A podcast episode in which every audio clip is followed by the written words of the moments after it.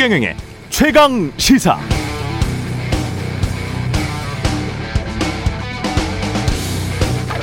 이런 말 하기가 스스로 하기는 좀 쑥스럽습니다만은 최경영의 최강 시사에는 좋은 코너들이 많습니다. 매주 금요일 연세대학교 사회학과 김호기 교수의 사회학 카페 시간도 참 괜찮은데요. 지난 금요일 앞으로 다가올 대통령 선거의 시대 정신에 대해서 김호기 교수는 괴테의 파우스트의 이구절 소중한 친구여 모든 이론은 회색이라네 삶의 황금나무는 초록색이지 이 구절을 인용하면서 이렇게 말했습니다. 여기서 이 초록색이 상징하는 것은 생명이고 희망이다. 그래서 비판, 반대, 분노를 넘어선 초록빛 생명이 이번 대통령 선거의 시대 정신으로 올라서야 된다.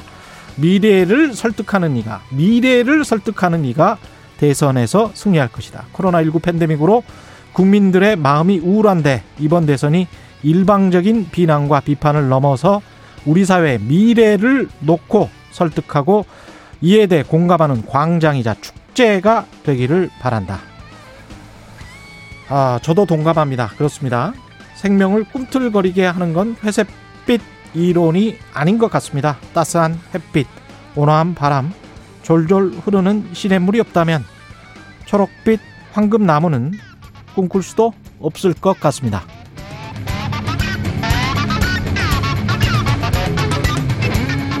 안녕하십니까. 7월 5일 세상에 이익이 되는 방송 최경령의 최강시사 출발합니다. 저는 KBS 최경령 기자고요. 최경령의 최강시사 유튜브에 검색하시면 실시간 방송 보실 수 있습니다. 문자 참여는 짧은 문자 50원, 긴 문자 100원이 드는 샵 9730. 무료인 콩 어플 또는 유튜브에 의견 보내주시기 바랍니다.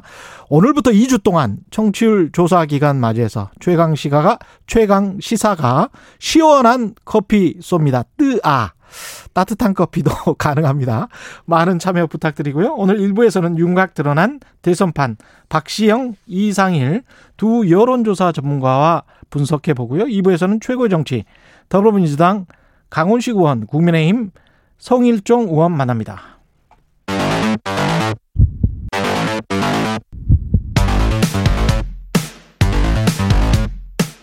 오늘 아침 가장 뜨거운 뉴스 뉴스 unboxing.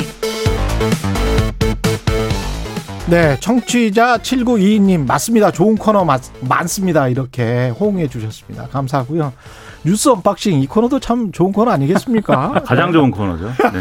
베스트 코너입니다. 여기. 예, 네. 민동기 기자 김민아 평, 시사평론가 나왔습니다. 안녕하십니까? 안녕하세요. 안녕하십니까. 예, 베스트 코너라고 스스로 자부하면서 나오셨습니다. 쑥스럽습니다. 네. 우리가 또 자화자찬 해야 됩니다. 예, 셀프 누가 강, 네, 누가 칭찬해 주겠습니까? 누가 칭찬해 주겠습니까? 비난과 비판만 난무한 이 시대. 스스로. 칭찬해야 됩니다. 뉴스 unboxing 최고. 예. 아, 민망합니다. 네. 예. 민망하네요. 예.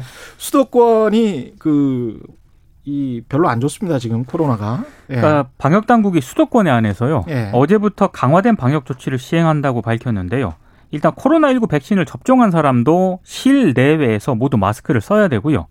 그리고 오후 10시 이후에는 야외에서도 술을 마실 수가 없습니다. 예. 이게 왜냐하면 어제 0시 기준으로 코로나19 신규 확진자 수가 743명으로 집계가 됐는데 토요일 같은 경우에는 검사 건수가 평일의 절반 수준으로 떨어지거든요. 그런데도 음. 700명이 넘게 확진자가 발생을 했습니다.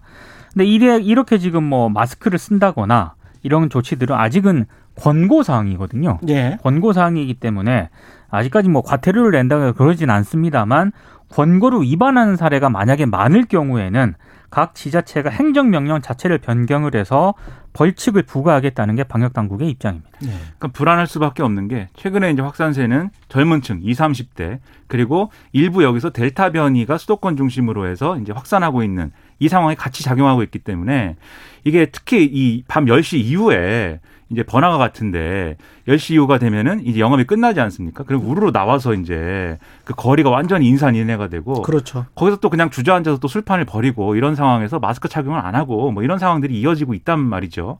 거리에서 그 술 먹는 젊은 친구들 많더라고요. 공원 같은 데서 좀 많이 먹더라고요. 요즘 예. 진짜. 그래서 당분간은 어쨌든 이 상황이 좀 잠잠해질 때까지는 백신을 접종하신 분들이라 하더라도 음. 마스크를 착용을 어쨌든 하는 게 본인의 의지로라도 하는 게이 예. 상황을 좀 아, 대응할 수 있는 하나의 또 어, 길이다. 네, 이렇게 생각하는 게 좋을 것 같습니다. 예. 실외에서도 사실은 마스크를 벗고 다니기가 쑥스러울 만큼 거의 모든 분들이 다 착용을 하시기 때문에 쓰고 다니더라고요. 예. 네. 예. 우리 국민들이 또 극복해 나갈 걸로 믿습니다. 계속 이제 백신 맞고 그러면 조금 조금씩 좋아지겠죠. 민주당 첫 TV 토론을 했는데 이재명 대 반 이재명의 양상은 비슷하게 계속되고 있는 것 같습니다. 그러니까 3일에 예. TV 토론을 했고요. 예. 어제는 이제 국민 면접을 했거든요. 음. 근데 TV 토론 같은 경우에는 언론들이 이재명 대 반 이재명 구도다 이렇게 이제 보도를 하고 있는데 예. 어떤 신문 같은 경우는 1대 8로 싸웠다 이렇게 얘기를 하고 있더라고요.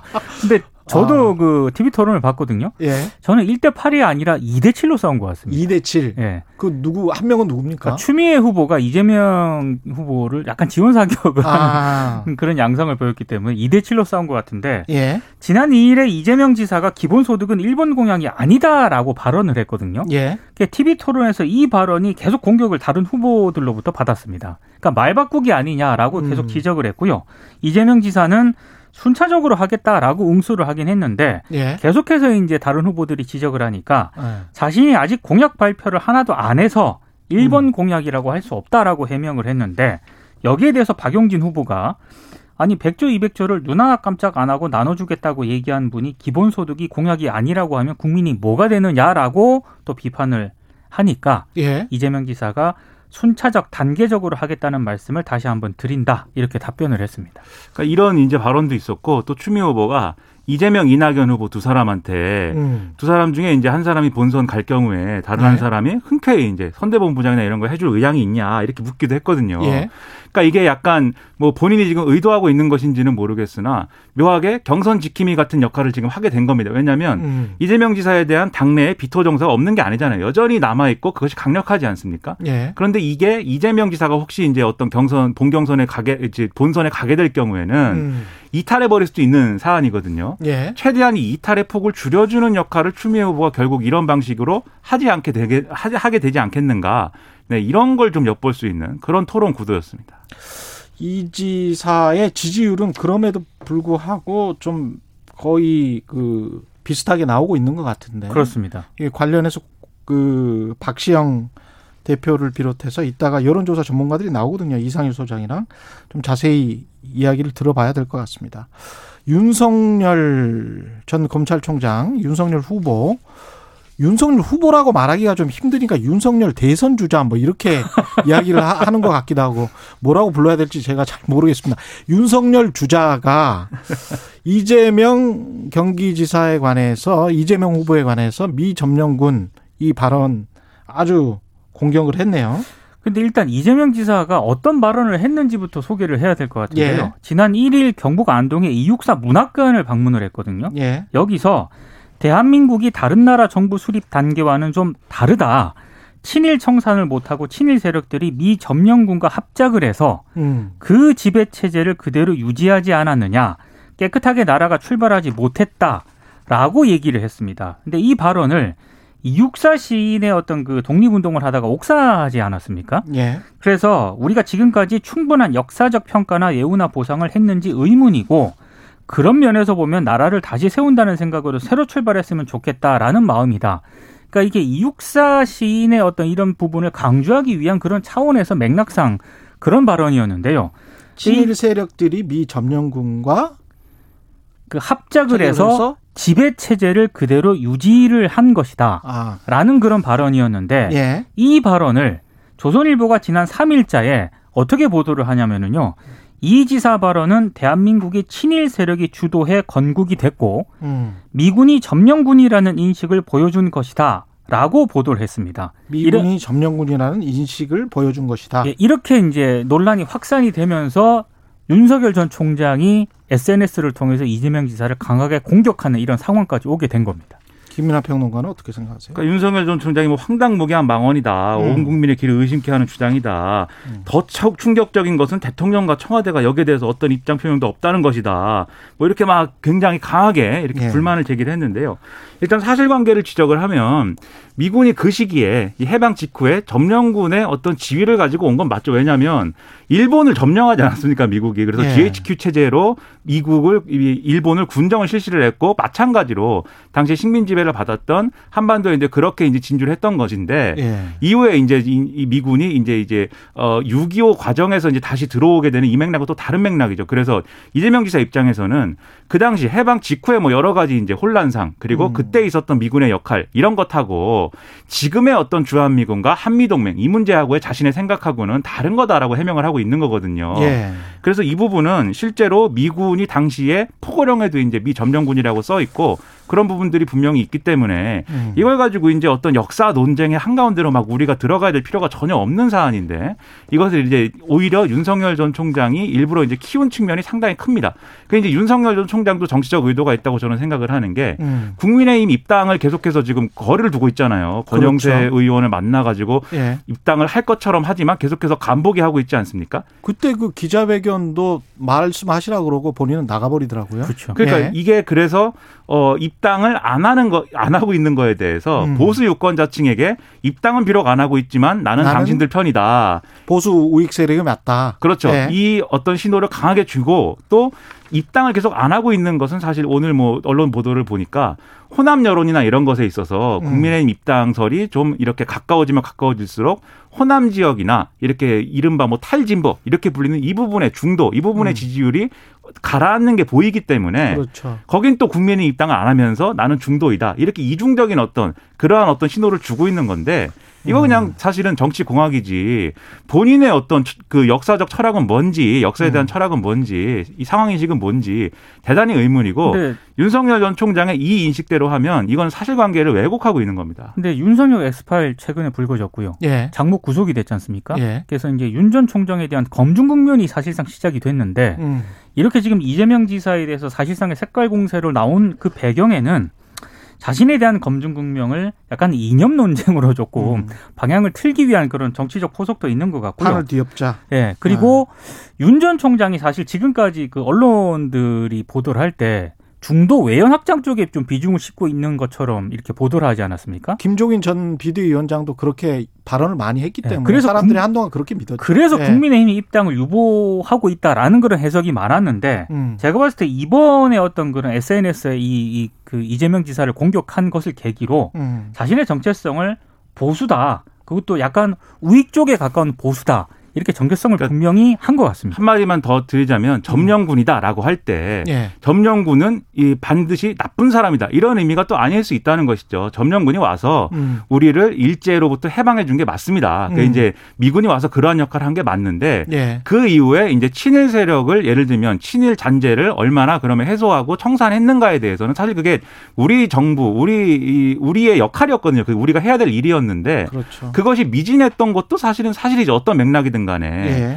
그래서 이 두 가지를 놓고 지금 이재명 지사가 이렇게 얘기를 했는데 이걸 음. 가지고 어떤 이 이념 검증처럼 계속해서 음. 이게 몰아붙이는 게 저는 상당히 좀 의문입니다. 그럴 만한 발언이 아니었다고 생각하고 오히려 이번에 뭐 예를 들면 지금 현대의 이 맥락에서 한미 동맹은 더 이상 뭐 필요가 없다든지 또는 주한미군이 철수해야 된다든지 이런 네. 주장을 했으면 이제 그런 주장을 가지고 검증할 수 있는데 이건 그런 맥락이 아니었다는 점에서 상당히 좀 음. 의문입니다.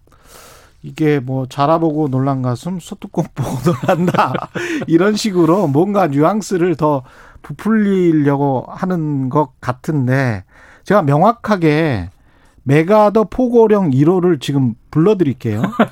승리에 빛나는 군대는 금일 북위 38도 이남의 조선 영토를 점령한다.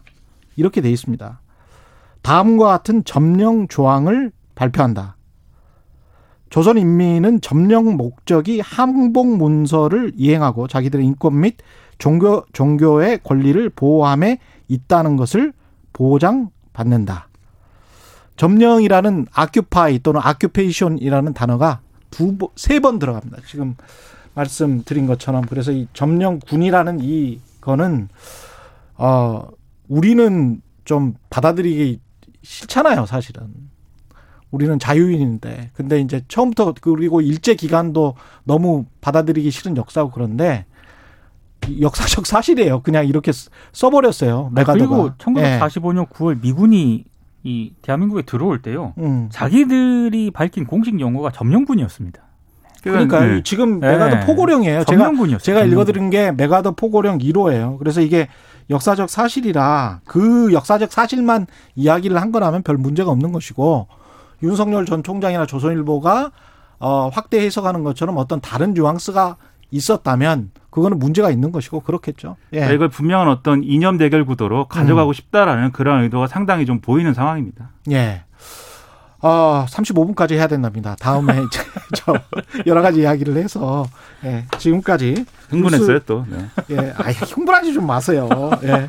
지금까지 뉴스 unboxing이었습니다. 민동기 기자, 시- 김민아 시사평론가였습니다. 고맙습니다. 고맙습니다. KBS 일라디오 최경영의 최강 시사 듣고 계신 지금 시각 7시 36분으로 향하고 있습니다. 오늘 하루 이슈의 중심. 당신의 아침을 책임지는 직격 인터뷰. 여러분은 지금 KBS 일라디오 최경영의 최강 시사와 함께하고 계십니다.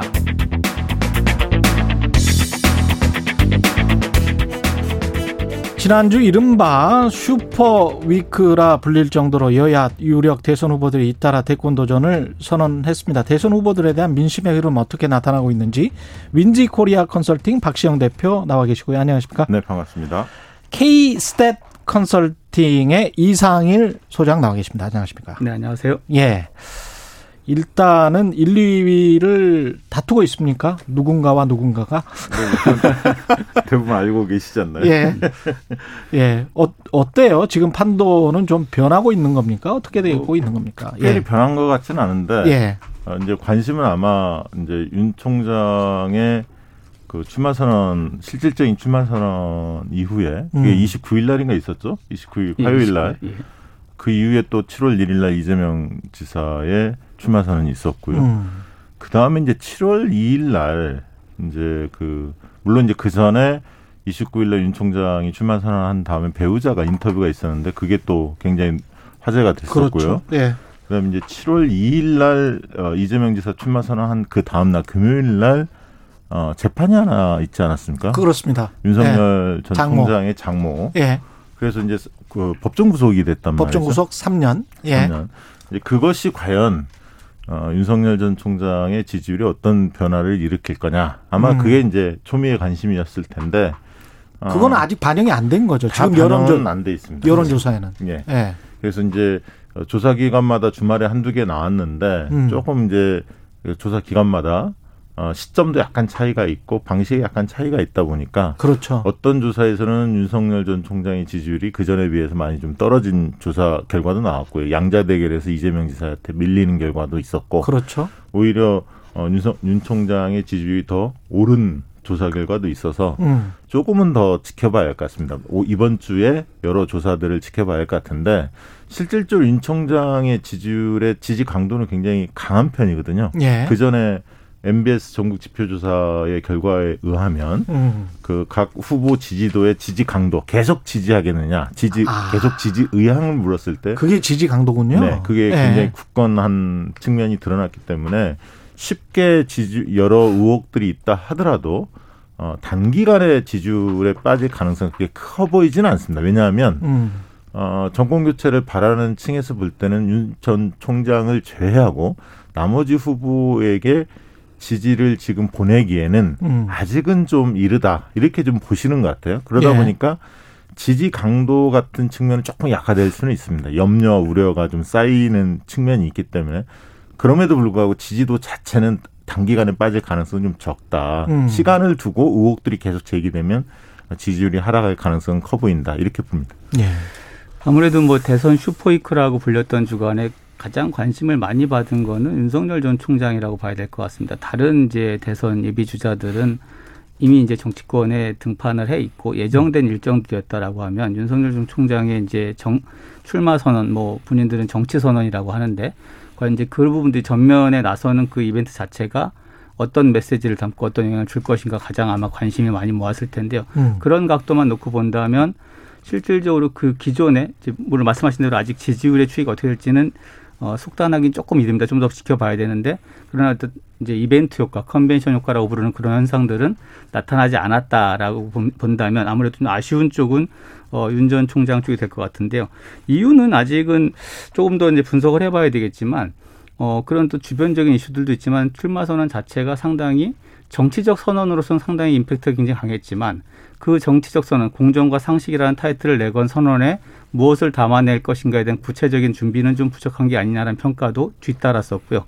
그리고 어, 예를 들어서 또 가장 관심을 모았던 정치 노선과 행보에 대한 부분도 모호성이 계속 사실 윤 전 총장의 직접적인 어떤 언급들 기대했던 부분의 많은 부분들은 어, 과연 이제 야권의 어떤 그 통합 대열에 설 것이냐 아니냐라는 부분들에 대한 입장이라든지 이런 것들에 대한 기대감이 굉장히 많았는데 예. 이런 부분들이 전혀 이제 어, 드러나지 않으면서 이게 이 출마 선언 자체가 지지율의 어떤 급반등 부분에 영향을 주지 못했다라고 보여지고 그리고 그 뒤에 이어진 이제 그런 어떤 뭐 어, 장모 이제 판, 그 1심 판결 이런 부분들도 사실은 또 그게 굉장히 대형 초대형 악재가 됐다라고 이제 여권에서는 그렇게 평론 평가를 했습니다만 현재까지 이제 뭐 혼재된 지지율 그 조사 결과만 봐서는 그렇게 아직 크게 반영되거나 그런 부분들이 악재로 작용한다는 흔적은 나타나지 않았다. 그러니까 결국 더하기 말 빼기가 없는 형태로 일단 일주일이 지났거든요.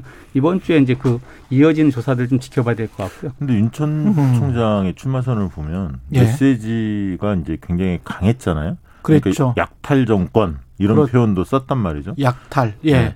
그래서 이제 어떻게 보면 이제 강경 보수층에 타깃을 두고 메시지를 했다 이렇게 음. 좀 보여집니다. 그러니까 중도층들이 볼 때는 현 정권에 대해서 못마땅한 것도 있지만 잘한 것도 있는데 음. 이제 그런 중도층의 정서에 어필, 어필하기보다는 어, 흔히 말하는 좀 어, 굉장히 어, 강경 보수들 어, 현 정권에 대한 불만이 굉장히 강한 분들 이 부분에 너무 지나치게 초점을 둔 건 아니냐 그런 어떤 지적도 있습니다. 이게 지지율이 이렇게 편차가 어떻게 보면 이제 굉장히 심하잖아요. 조사 기간마다.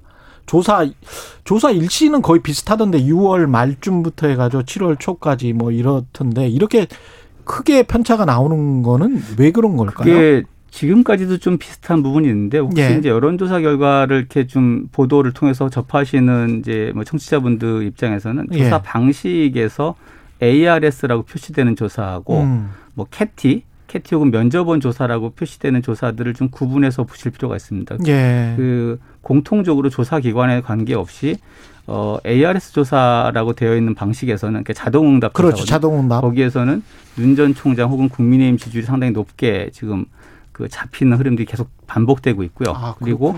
면접원 조사 방식을 썼을 때는 음. 어 이재명 지사 혹은 이제 민주당 지지율이 상대적으로 높은 조사들이 좀 많은데 이게 이제 조사 방식의 차이가 어, 뚜렷하게 아직까지 어떤 패턴처럼 좀 굳어져 있는 흐름이에요. 그래서 이런 부분들을 좀 구분해서 그 동일한 방식 하에 조사해서 지지율의 추이를 좀 보시는 것이 해석하는데 훨씬 더좀 어, 유용하시지 않겠나 생각이 됩니다. 그러니까 자동응답에서 국민의힘이나 이재명 아니 이재명이 아니고 윤석열 전 총장 쪽이 높게 나온다는 건 어떤 의미죠 이게? 그러니까 이제 적극적으로 그 정치 의향을 가진 분들, 음. 그러니까 정치 고관여층이라고 하는데 자동응답이라는 게 이제 기계음으로 나오는 조사기 그렇죠. 때문에 상대적으로 응답률이 좀 낮은데요. 듣기 싫죠 사실은. 네. 그래서 계속 이제 들- 거기에 듣기만. 응답을 네. 한다는 분들은 정치에 굉장히 관심이 많은 분들일 겁니다. 참으면서 뭐 계속 응답을 한다는 네. 그런 뜻이잖아요 이게. 네. 그런 측면에서 지금 적극 지지층은 보수층이 좀 더 활성화됐다 이렇게 음. 좀 보여지는 거고요. 전화 면접 조사는 사람이 육성으로 면접원이 물어보는 거기 때문에 예. 조금 그 흔히 말하는 정치에 관심이 좀 덜한 분들도 응답을 합니다. 음. 설득을 하게 되는 거죠. 응답을 해 주십시오. 그러네. 설득을 하니까. 그런 예. 면에서는 민심을 어떻게 보면 정확히 대변하는 측면에서는 음. 전화 면접 조사가 좀 더 가까울 수는 있는데요. 예. 그 조사에서는 이재명 지사가 소폭 위에 있는 조사 결과가 좀 많죠. 음. 그리고 이제 이게 휴대폰 가상번호, 흔히 음. 말하는 안심번호로 예. 하느냐 안 하느냐. 그다음에 조사도 시간대 언제 조사를 하느냐. 그러니까 예를 음. 들면 오전, 오후, 저녁. 저녁 시간에는 직장인들이 좀 응답하기 편하기 때문에 예. 어느 시간대 하느냐 이런 거에 따라서 음. 조금씩 조사 결과가 다르게 나오는 것 같습니다. 근데 방법만 보시면 조금 어 하나 놓치는 부분이 뭐냐면 그게 여론의 흐름이라는 게 있습니다. 굉장히 이제 중요하게 보셔야 되는 포인트가 뭐냐면 ARS 종사라고 해서 계속해서 어떤 보수가 높았던 게 아니거든요. 예. 과거에 이제 대통령 지지율이 높고 민주당이 굉장히 잘 가던 잘 나가던 흐름 속에서는 이 진보 쪽에 대한 응답이 굉장히 높았어요. 그 얘기는 어. 뭐냐면 적극적인 그 고관여층들이 그냥 전화가 왔는데 본인이 그 휴대폰을 눌러가면서 답을 해주는 그런 어떤 그 뭐랄까 열기 이런 것들이 어떤 흐름을 타느냐와 관계, 관계가 높다라는 거예요. 지금은 이제 정권 교- 보통 조사해 보면 정권 교체 여론이 좀 높게 나오잖아요. 이제 음. 이런 것들이 뭐냐면 소위 말하는 보수층이나 이제 뭐 정권 심판론에 좀 동조하는 쪽에는 굉장히 그 활성화된 분위기를 끌어내기 때문에 노- 응답률이 높게 나오고 예. 지지율 높게 나오는 거고 그게 반대 흐름일 때는 정반대로 뒤집히거든요. 그러니까 이 부분들은 물론 이제 어느 방법이 맞다라는 어떤 그런 단정보다는 어 민주당이나 여권 입장에서는 왜 이렇게 보수층과 어떤 심판론 여론이 활성화되고 있는가 음. 그런 것들에 대해서 좀 이렇게 깊이 고민해 봐야 되는 게 아닌가 싶습니다. 그 점에서도 ARS 동일 조사를 하더라도 어, 휴대폰 가상번호 안심번호 조사하는 거하고 무선 RDD 그냥 무작위로 예, 추출하는 예.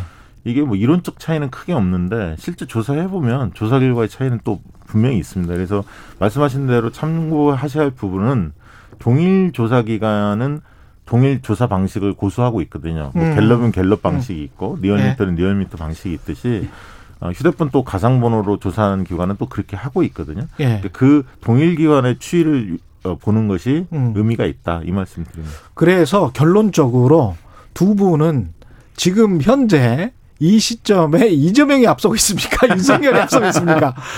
예. 그 정말 혼전입니까? 어떻게 보세요? 저는 혼전에 여론조사 관찰하셨을 테니까. 뭐 지금 사실 그리고 지금 시점에 별로 의미는 없어 보이고요. 지금 의미 없죠. 사실은 뭐 예. 지금 저 대선하는 것도 아니고. 네. 예. 근데 지금 시점에 거의 뭐 저는 뭐 혼전 엎치락 뒤치락 하는 거 아니냐 그냥 이렇게 보고 있습니다. 혼전의 양상이다. 이상일 소장님은. 저도 이 지금 정도 시점에서 어느 쪽이 우위다라고 단정을 하려면 음. 뭐 동일한 기관이든 여러 가지 조사에서는 뚜렷하게 그 패턴 상- 추세가 나야 되는데. 예, 예. 우위가 지속돼야 되는데 그런 흐름들은 보이지 않거든요. 그래서 음. 아직까지는 그런 어떤 뭐 한쪽의 어떤 힘의 우열이 가려지지 않았다라고 그런 점에서는 예. 이전 대선들과 달리 예. 이번 대선의 특징 중에 하나가 대세론이 없다는 겁니다. 대세론이 없다. 네, 과거 대선하고 많이 다른 양상이. 근데 추미애 후보 같은 경우 확 지금 추세 이야기 하셨으니까 확 치고 올라가는 추세고 홍준표 후보도 바로 지금 야권에서는 2등으로 확 치고 올라가잖아요. 네. 이거는 계속될 것 같습니까? 어떻습니까? 어, 추미애 전 장관 같은 경우는 음. 어, 실질적으로 이제 조국의 시간 책이 네. 좀 나오면서 많이 팔렸죠. 어. 어, 그 부분의 수혜를 좀 입은 측면도 있고요. 예. 그 다음에 이제, 어, 아까 얘기했던 윤 전 총장의 장모 구속된 측면이 결국 음. 이제 추 장관이 과거 수사지휘권을 발동했기 때문에 여기까지 온 측면도 있거든요. 예. 이제 그런 부분들이 권리당원, 민주당의 권리당원들한테 어필하는 부분이 있는 것 같아요. 그리고 음. 검찰개혁, 언론개혁에 대한 선명성을 강조하다 보니까 나름대로 어, 민주당 그 당원들한테 어필을 해서 지지율이 좀 오르는 것 같고요. 그래서 음.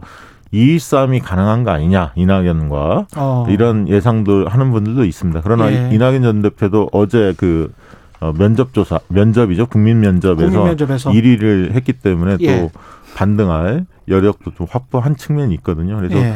아무튼 좀 민주당 경선이 싱겁게 끝나지는 않을 것 같고요. 좀 재밌어질 것 같습니다. 근데 국민 면접에서 1위를 한다고 뭐 당원 투표를 할지 국민 투표에서 뭐 어떻게 된다 이런 거는 없잖아요. 네, 없, 그렇죠. 없지만 이제 예. 언론이나 여러 가지 측면, 언론이나 이런 데에서 좀 조명을 많이 할 것 같지 않습니까? 1위를 했으니까. 네, 그런 그렇죠? 측면은 있겠죠. 어, 예.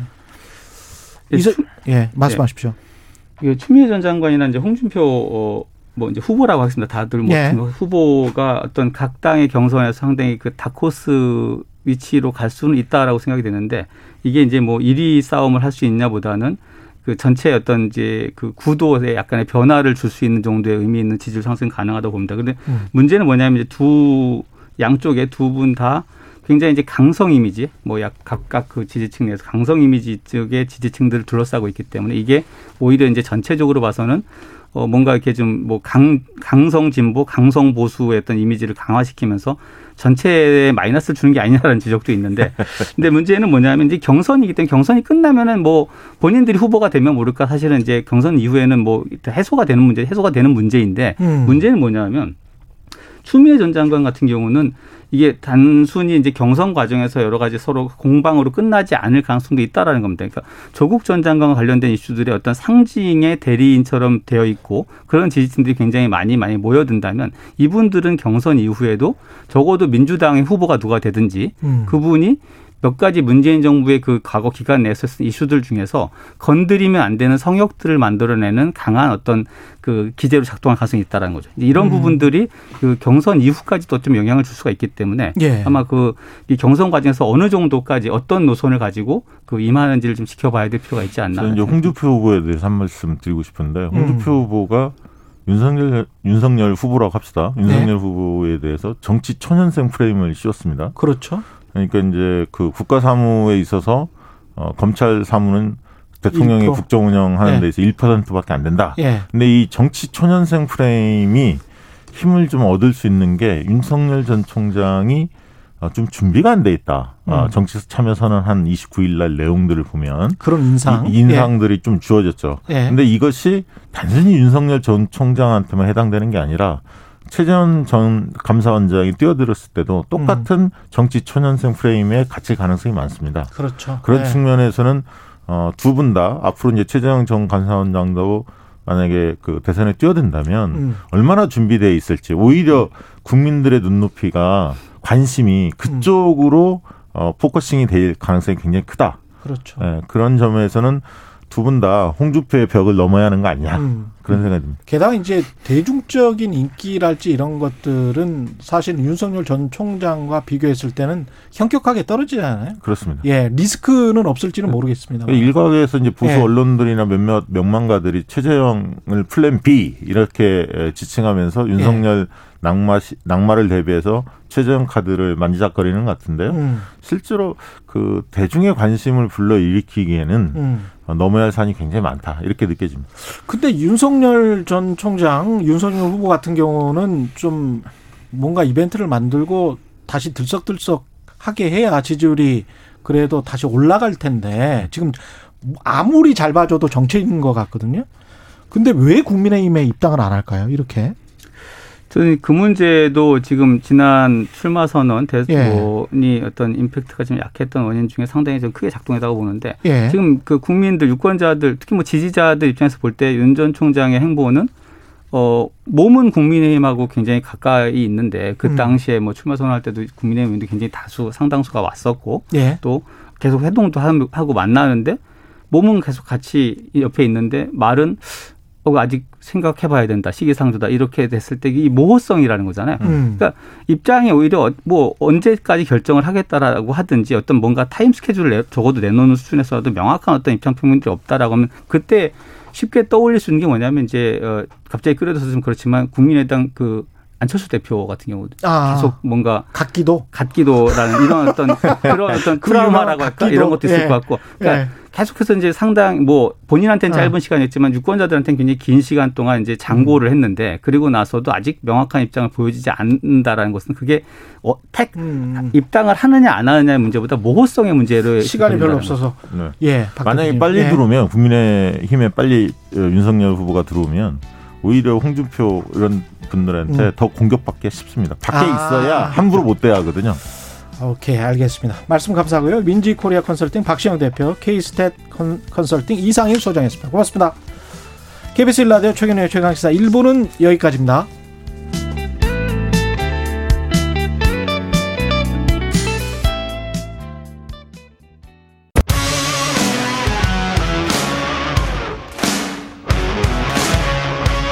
오늘 하루 이슈의 중심 최경영의 최강 시사.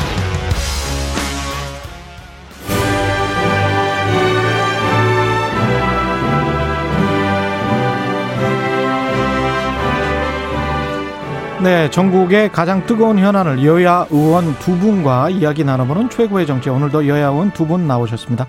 더불어민주당 강훈식 의원님 안녕하십니까? 네, 안녕하세요. 예, 국민의힘 송일정 의원님 나오셨습니다. 네, 안녕하십니까? 안녕하십니까. 예.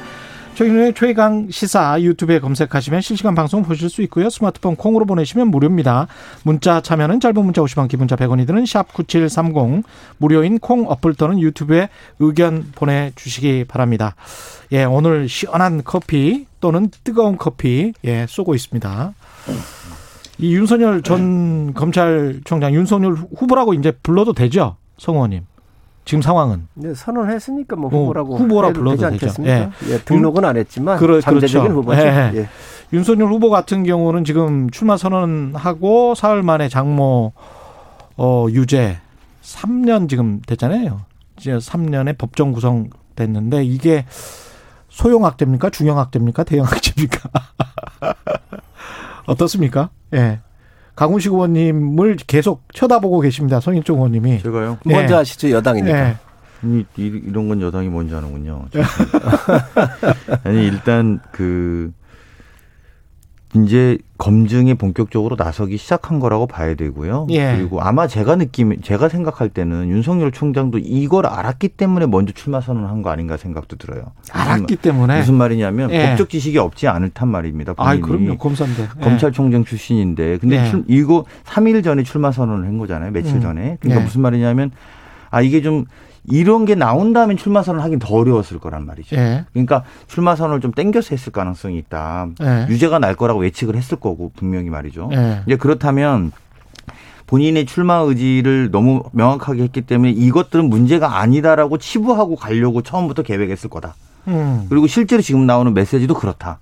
그러니까 지금 무슨 말이냐면 사실은 사위가 검찰총장이란 이유만으로 그간의 선택적 정의가 이루어졌다 이루어진 거 아니냐라는 그런 해석도 가능한데 심지어 이게 2015년에 어 그때 아예 불기소가 됐던 문제 아닙니까? 그 다른 공범들은 다 유죄가 돼버렸 그렇습니다. 이- 그리고 2017년에 네. 다른 공범들은 세 명이 다 공범들은 다 유죄가 됐고 본인 네. 은 아예 기소도 안 됐던 사건이란 말입니다. 음. 이제 그렇게 보면 누구나 검찰총장인 사위가 있었기 때문에 그런 게 가능했을 거라고 또 선택적 정의가 누구는 되고 누구는 안 되는 그런 것이 됐을 거라고 보는 사안이고 그리고 그런 것에 대해서 본인도 알고 있었을 것이고 음. 본인 본인으로서는 그렇기 때문에 본인은 먼저 땡겨서 출마 선언을 한 것이다. 저는 이렇게 보고요.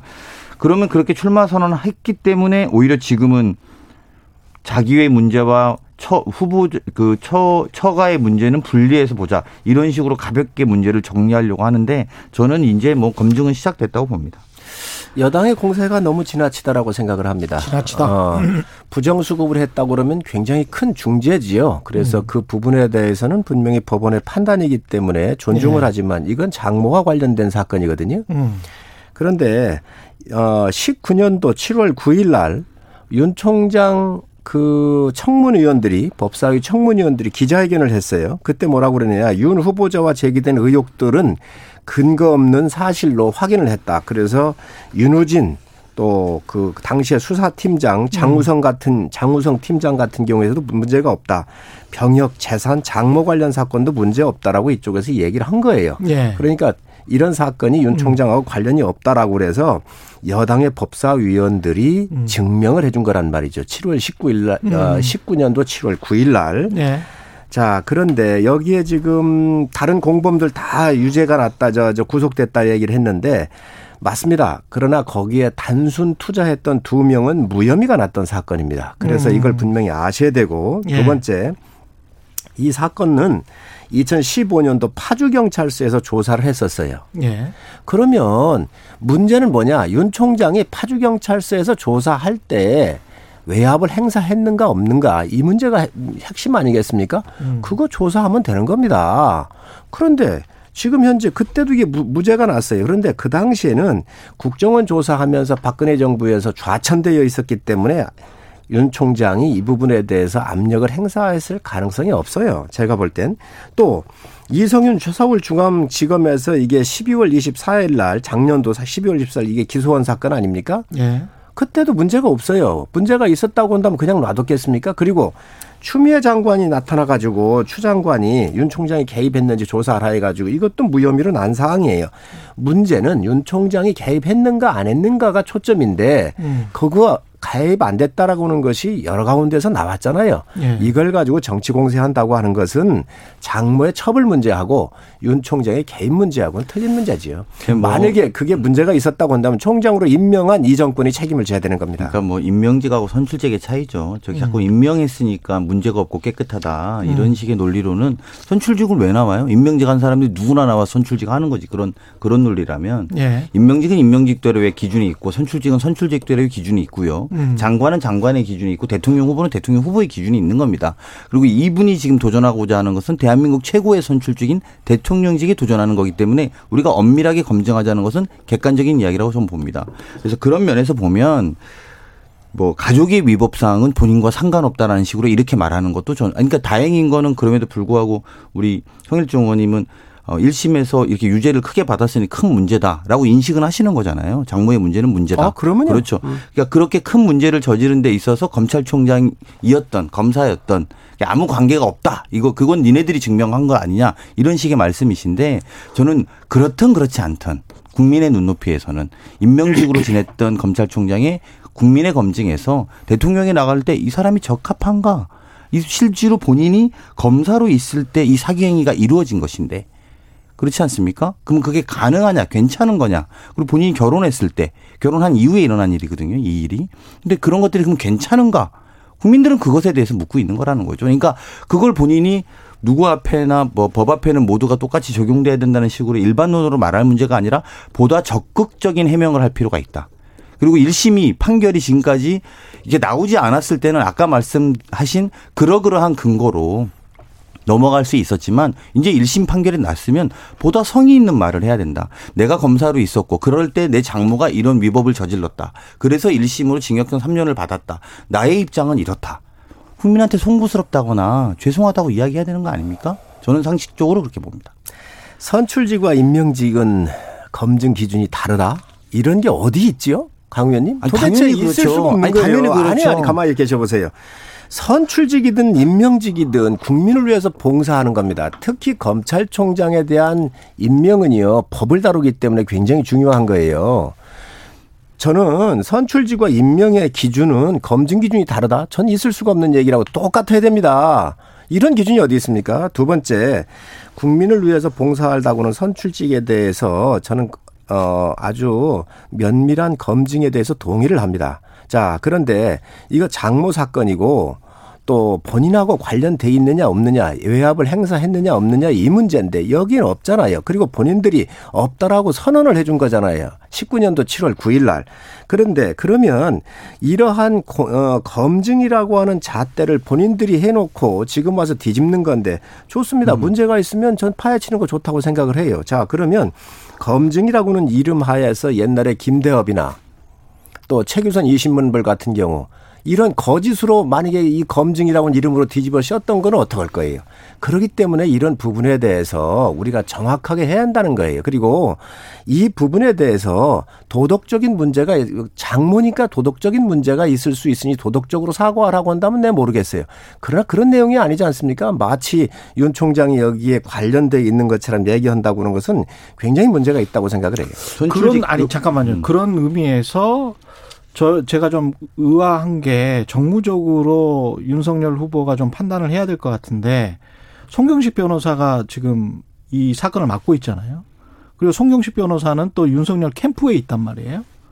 그냥 장모 사건을 맡고 있는 변호사가 캠프에 있으면서 윤석열 총장 전 총장은 누구든 법 적용이 공평하고 엄정해야 한다고 생각한다 이렇게 원론적 입장을 밝혔단 말이죠. 주변 친척 뭐 상관없다 이렇게 이야기를 했단 말이지. 근데 장모 사건을 본인 캠프에 있는 변호사가 맡고 있어요.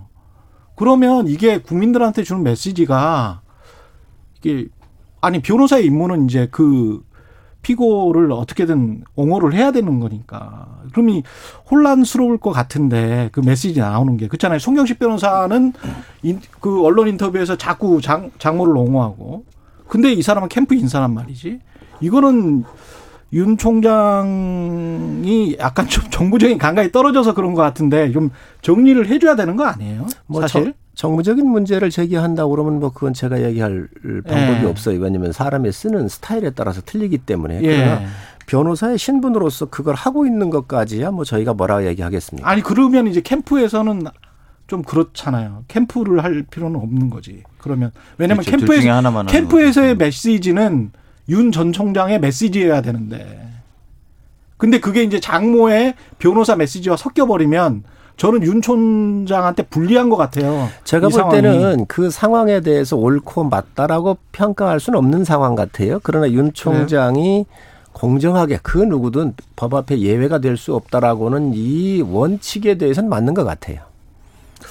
그렇습니까? 그게 약간 네. 교과서 같은 이야기니까요. 당연히 네. 그뭐 누구나 고- 법 적용이 공평하고 엄정하게 돼야 된다고 생각한다 이런 이야기는 틀리다고 누가 말하겠어요? 문제의 본질은요. 예. 윤 총장이 이 사건에 개입을 했는가 안 했는가잖아요. 파주 경찰서에서 2015년도에 조사할 때도 그렇고 음. 이성윤 중앙지검장이 완전히 뭐 그 좋지 않은 관계 아닙니까? 조사했었을 때도 이 관여 사항을 못 밝혔고 음. 추미애 장관이 조사 요청했었을 때도 무혐의로 나왔잖아요. 예. 그러면 윤 총장은 관련이 없는 것이지요. 자, 그 이러한 부분들에 대해서 지금 정치 공세를 한다. 저는 다분히 이 여기에는 나쁜 의도의 정치적 공세가 또 그런 혐의를 뒤집어 씌우는 일이 없었으면 좋겠다. 왜 옛날에 있었던 우리가 여러 가지 그 잘못된 검증이라고는 이름으로 많은 사람들한테 나쁜 선례를 남겼잖아요. 그렇기 때문에 이거에 대해서는 정확하게 에, 하지 않았으면 좋겠다 생각합니다. 예. 제가 제가 그렇게까지 말 안 하려고 그랬는데 왜 윤석열 총장의 가족에 대해서 이렇게까지 가족의 책임에 대해서 당신이 책임을 물어봐야 되냐라고 하면 이 개연성도 있지만 사건의 연관성도 있지만 그 윤석열 후보가 조국 장관을 검증했던 방식을 한번 생각해 보세요.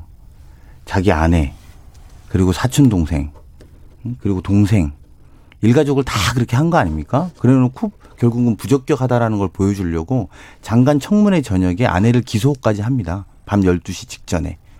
그러니까 그렇게 봤던 사람입니다. 그리고 이분이 지금 장관을 나온다는 것도 아니고 대통령에 나오겠다는 거 아닙니까? 그리고 아까 무슨 차이가 있냐고 임명직하고 선출직하고 우리 의원님께서 무슨 차이가 있냐고 하셨지만 대통령이 되면 대통령은 다 대통령 경우에 관한 법률에 따라서 가족들까지 보호를 해요. 그러니까 아예 더 엄중한 거죠. 그래서 선출직이 임명직하고 다른 거죠. 어떻게 검찰총장의 기준은 이로 낮다라는 게 아니라 높, 더 높아야 된다는 거 아닙니까? 저희가 말씀드리는 건 장관 기준보다도 더 높아야 되는 거 아니겠습니까? 국민적으로 볼 때. 그래서 다른 분, 다른 분이었다면 또 이야기가 다를 수 있습니다. 그렇게 검증해냈던 분이 본인의 칼날이 들어오니까 이건 원칙적으로 적용돼야 된다고 3인칭 시점으로 말하니 기가 막힐 수 있는 거죠. 그러니까 좋습니다. 저는 뭐 그 의혹에 대해서 밝히는 과정을 거부한다? 전 그건 있을 수 없다. 그리고 그 의혹은 밝혀야 된다는 말이 저는 오늘 그래도 의원님이 그런 의혹이 일단 밝혀야 된다라고 해서 전 다행스럽다고 보고요. 국민들은 그렇게 묻는 겁니다. 당신이 장관을 검증할 때는 그 잣대로 하면서 왜 너의 잣대는 그렇게 되지 않느냐 이걸 묻고 있다라는 거 말씀드립니다. 전 강 의원님 말씀에 동의할 수가 없습니다. 조국 장관은 틀려요. 조국 장관 서울대에서 법인권센터가 운영을 하면서 그 저 인턴 증명서 위조한 게 다 나왔잖아요. 아니 그 증거 없는 그래, 이야기 하지 마세요. 왜안 나와요? 한인섭 원장도 거기서 얘기했잖아요. 무슨 형을 받았습니까? 아니 뭐가 나와서 조국 장관이? 조국 장관이 허위 인턴 증명서 나왔다는 것은 다 밝혀진 거 아닙니까? 아니 그러니까 뭐가 나왔냐고요. 벌로 아니, 나온 게 없잖아요. 허위 인턴 지금 증명- 재판 과정이 아니, 부장 갖고 하시면 안 돼요. 허위 인턴 증명서가 문제 있는 거잖아요. 그러니까 조국이 문제가 된 거예요. 거기에 그러한 과정에 최강욱 의원이 있으면서 허위로 떼줬다는 거 다 나왔잖아요. 아니, 재판 그럼 과정에 잠깐 나오는 들어보세요. 이야기 갖고 잘라서 자, 하시면 안 자, 지금. 이러한 문제를 조사한 거 하고 지금 이 정권에서 윤석열을 죽이기 위해서 수없이 많은 팠습니다, 뒤를. 자, 그래도 안 나왔잖아요. 그거하고 무슨 관련이 있어요? 장모가 22억 9천만 자. 원을 부정 수급한 것이 사기죄로 들어서 구속이 됐는데 그게 아니, 어떻게 상관이 그게 없다고 윤석열하고 이야기하세요? 연관 관계 있으면 얘기를 하라는 거예요, 저 얘기는. 장모잖아요. 자, 문제 본인이 검사할 때는 무혐의가 됐고 자, 그러면 국민들은 아니 의혹을 가질 수 그러면. 추미애 장관 저 조사를 했잖아요. 연관성 있는 조사하라고 무혐의 나왔잖아. 이성은 중앙지검장이 조사해서 무혐의가 나왔잖아요. 연관성이 있으면 문제 제기를 하십시오. 그러나 연관성이 없음에도 불구하고 이 이야기를 끌어다 붙이는 것은 정말 문제가 있다. 이거에 대해서는 전 동의할 수가 없습니다. 윤석열 후보의 지지율 관련해서는 어떻습니까? 약간 지금은 정체로 보이는데 이게 출마 선을 29일에 하고 이게 팍 튀어 오를 거다고 기대했던 사람들도 꽤 있을 것 같은데 저는 이 상황에서 좀 궁금한 게 이렇게 계속 이제 이벤트를 해줘야 좀 지지율이 계속 올라가잖아요. 정치선을 한 번 했으면. 근데 왜 국민의힘 입당을 아까도 박지영 대표한테 물어봤거든요. 왜 늦출까요? 이게 좀 들어가서 하면 보호도 받고 그 다음에 입당하면 입당 세라모니가 있으니까 뭐 계속 지지율이 올라갈 것 같은데 왜 아마? 아마 지금쯤이면은 아 정당이 중요하구나 네. 아마 절실하게 느낄 거로 생각을 권영세 하고요. 후보가 만나서도 그거는 안 한 것 같거든요. 저는 입당의 시기를 네. 일찍 좀 잡았으면 좋, 좋았었겠다. 근데 네. 그걸 못 잡았잖아요. 예. 전 타이밍을 놓쳤다고 생각을 해요. 그러다가 타이밍을 보니까. 네. 예, 그러다가 보니까 지금 현재 좀 어려움을 겪고 있는데 아마 음. 아, 당이라고 하는 집 나를 보호해주고 좀 쉴 수 있고 또 생각하고 음. 또 일을 할 수 있는 공, 그 공간이 필요하구나라고 하는 이 생각은 상당히 하실 거라고 생각을 하고요. 음. 아마 7월 정도는 넘기지 않을까 하는 게 제 개인적인 7월 생각입니다. 안에 들어올 것이다. 예. 강훈식 의원님은 7월 말경에는 그렇게 결정하지 않겠나 아까 생각합니다. 여론조사 전문가들은 이런 이야기를 하더라고요. 호남에서의 지지율이 꽤 있는데 국민의힘에 입당하면 그게 훅 빠지게 되면 오히려 지지율에 에, 영향을 줄 수가 있기 때문에 그래서 입당을 늦추는 거다. 이런 이런 분석도 있더라고요. 저는 뭐 구체적인 여론조사 분석은 음. 잘 모르겠는데 음. 사실은 이 검증 과정이 이제 막 시작됐잖아요. 최근 예. 일주일간에 딱 세 가지만 생각해 보면 음. 윤석열 총장 출마 선언 이후에 어쨌든 방금 이야기한 장모 문제가 나왔고 음. 그리고 또 아내의 인터뷰도 나오지 않았습니까? 그리고 본인이 임명했던 첫 대변인에 대한 어또 그 관련해서도 또 부정적인 일들이 또 나왔잖아요. 근데 음. 이세 가지만 보면 이분이 정치적인 리더십에 검증하는 단계도 굉장히 지금 거칩니다. 음. 하나도 매끄러운 게 없죠. 예. 그러니까 밖에서 봤을 때는 원래 밖에 그냥 있어 두고 봤을 때는 마치 공정의 화신인 것처럼 그렇게 이야기하고 무슨 기득권에 싸우는 큰 저항의 움직임인 것처럼 했지만 사실은 자기와 자기 아내와 자기 장모와 자기 측근의 이야기까지가 모두가 다 국민들을 인상 찌푸리게 하고 있는 상황이 일주일 동안 일어난 일입니다. 예. 그렇게 보면 전 지지율은 빠질 수밖에 없다라고 저는 생각을 하고요. 그래서 그게 입당 여부, 입당 여부가 생각보다 전 빨라질 거라고 생각합니다. 오히려 음. 역설적으로. 음. 왜냐하면 조금 빠지면 이제 별로 그 보호할 만한 데가 필요 할 수밖에 없거든요. 그리고 예. 성 의원님도 사실은 자당의 후보도 아닌데 열심히 저렇게 변호하시는 게 얼마나 힘드시겠습니까?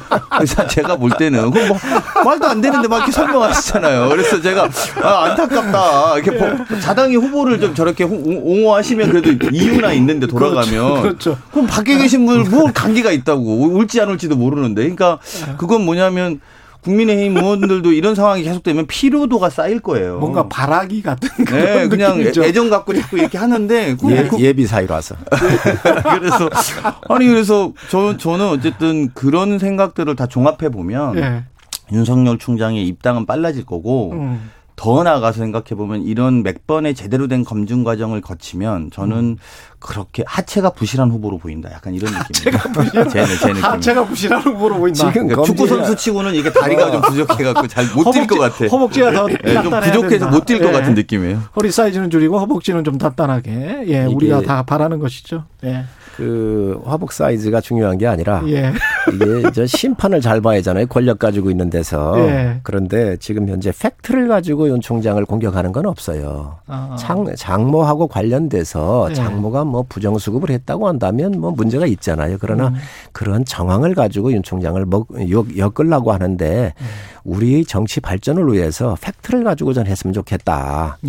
예. 지금 현재 두려운 존재의 경쟁자라고 그래서 없는 걸 가지고 자꾸 뒤집어 씌우는 건이 형태는 음. 전 바람직하지 않다고 제가 생각합니다. 팩트만 잠깐 이야기해 볼게요.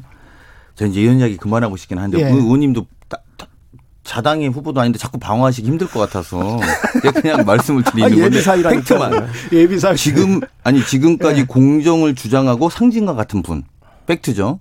그렇게 국민들이 알고 있죠. 예. 두 번째, 자신이 검사 시절 기소도 되지 않은 사건. 세 번째, 지금은 그 장모가 22억 9천만 원을 사기죄로 징역 3년. 이건 팩트 아닙니까?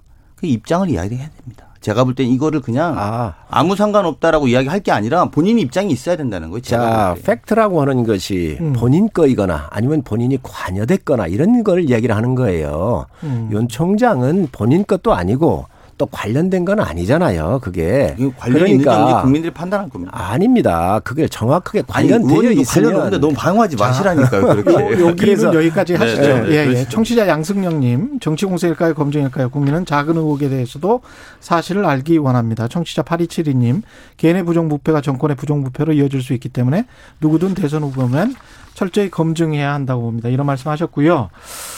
그 미군 점령군 관련해서는 이게 윤석열과 이재명의 첫 번째 싸움입니까? 두 번째 싸움입니까? 이 약간 설전이 됐는데 팩트는 분명히 점령군이라는 말이 있긴 있어요. 메가더 포고령에. 예. 그래서 점령이라는 단어가 세, 세 단어나 있는데 어 관련해서 친일 세력들과 미 점령군이 합작해서 이렇게 역사가 가다 보니까 다른 나라랑 좀 달랐다. 그래서 사실상 어 역사를 새로 만들어야 되지 않느냐. 뭐 이런 이재명 지사의 이야기에 관해서 윤 전 총장이 이 공개 저격을 한 거죠. 지금 상황은 이렇습니다. 이 관련돼서 이게 이제 색깔론이냐 아니다. 제대로 된 뭐 검증이다. 이렇게 보시는지 어떻게 생각하십니까? 색깔론 공격이라고 하면서 이재명 어, 지사가 빠져나가려고 하고 있어요. 전 빠져나가려고 그, 어. 전 그, 예. 어, 그런 구태에 의한 색깔론이라고 얘기를 하면서 음. 빠져나가려고 하는데 저는 이재명 지사의 역사 인식에 대해서 두 가지만 심각하다 이렇게 심각하다. 말씀을 드립니다. 예. 어, 북한 쪽에는 치스차코프 포고문이 발, 발표가 됐었고요. 예. 어, 그리고 우리 이제 당시에 남한이지요. 대한민국 쪽에는 메가더 포고문이 있었어요. 예. 소련이든 미군이든 다 전순국이었기 때문에 다 여기는 다 점령 점령군으로서의 아마 생각을 그 사람들 그 강대국의 입장에서는 봤을 거예요. 음. 자 그런데 여기에 첫 번째 문제가 뭐냐면 이 치스차코프의 이 포고문을 본 사람이 없어요. 북한 쪽에서만 봤지. 그리고 이게 전혀 문제가 안 됐던 거예요. 나오지도 않았었어요. 이재명 그런데- 지사가 저 지금 말씀하신 그 북한 쪽 포고문도 이야기를 했었었나요? 아니 아니 제가 말씀드리는 예, 거예요. 예. 자 그런데 이게 안 나오다가 금 예. 이 교과서가 발저저 개편이 되면서 예. 금성 금성 교과서인가 그럴 거예요. 그게 상당히 좌편향됐는데 예. 거기에서 이 점령군이라고는 말이 나왔는데 예. 이게 북한 교과서에 그대로 실렸던 것을 어. 인용을 했다는 말씀 제가 드립니다. 두 번째는 또 음. 이재명 지사의 문제점이 있는 게 뭐냐면 친일 잔재를 청산하지 못해서 예. 이게 문제가 크다 이렇게 얘기를 했잖아요. 예. 자 그러면 맞습니다. 친일 잔세를 제대로 하지 못했던 건 맞습니다. 그러면 음. 남한만 그렇습니까? 북한은 안 그렇습니까? 맞죠, 북한은요 맞죠. 예. 더 합니다. 예. 김영주, 김영주, 김영주가 누군지 아십니까? 권력서의 2위예요. 김일성의 친동생이에요. 이 사람이 뭐 했느냐? 일본 헌병 보조원을 했습니다. 예. 북한의 정부 수립을 할 때. 예. 두 번째 강 장현근 인민위원회 사법부장이에요. 사법부장. 음. 그런데 이 사람 뭐 했느냐? 중의원 참의를 했잖아요. 그때 그러면요. 강양욱이 누굽니까? 강양욱이 아. 김일성의 어머니가 강판석이잖아요. 예. 육, 육촌 동생 외가에 육촌의 외가에 이 사람이 뭐 했느냐 일제에서 도의원을 했습니다. 너무 많습니다. 북한도 마찬가지였다. 이런 예. 사람들이 해서 북한 정부가 친일 정부 정말 친일 정부로 따지면 북한이 더 심각해요. 음. 지금 너무도 많아서 그런데 우리는 이시영 선생이나 이범석 장군, 이은영 목사, 장태상, 윤치영 같은 사람들이 음. 상해 임시정부 요인들이 와가지고 거의 다 우리 수뇌부는 거의가 다 독립운동가로 채워졌던 거예요. 그러나 하부적인 측면에서는 상황적 이해를 해야 돼요. 음. 국가를 운영하려고 하다 보니까 북이든 남이든 어쩔 수 없어서. 그러한 네. 부분에서 많이 썼는데 음. 주- 정부 구성에 있어서는 음. 북한 쪽 사람들이 훨씬 더 친일 인사를 쓴. 거지. 음. 그런데 이걸 마치 남한만 대한민국만 이 저 저 정부 수립을 하면서 친일 잔재를 청, 청산하지 못한 상태로 친일 정부를 세운 것처럼 호도한다고 하는 것은요 대권 주자로서 굉장히 문제가 있습니다. 음. 네. 그래서 이? 부분을 정확하게 예. 정리를 하셔야 되고 굉장히 역사 공부를 많이 네, 해오셨습니다. 오늘 준비를 성우님이. 많이 해갖고 오셨는데 저는 뭐 그 일단 장모 아내하고 자꾸 이렇게 가족 악재들이 터지고 있잖아요. 예. 그 가족 악재를 색깔론으로 지금 터닝해서 공격하는 모양새예요. 음. 그러니까 저는 출마 선언 이후에 첫 번째 정치적 메시지가 뭘까 되게 궁금했어요. 그러니까 예. 본인이 정치인이 아니기 때문에 뭐 이렇게 기자들 만나서 이렇게 이야기를 지난번에도 그 소통관 국회 소통관에 와서 기자들도 만났지만 중요한 질문들에 답변 안 하고 그냥 갔었거든요. 예. 근데 이제 어쨌든 뭐를 첫 번째로 할까 이렇게 또 더군다나 이런 악재들을 어떻게 할까 이런 사실은 제일 낡은 정치의 방식 저질 정치의 방식이 이런 거거든요. 자기의 가족 사태를 상황을 밖으로 도난시키기 위해서 상대 후보를 공격하는 거죠.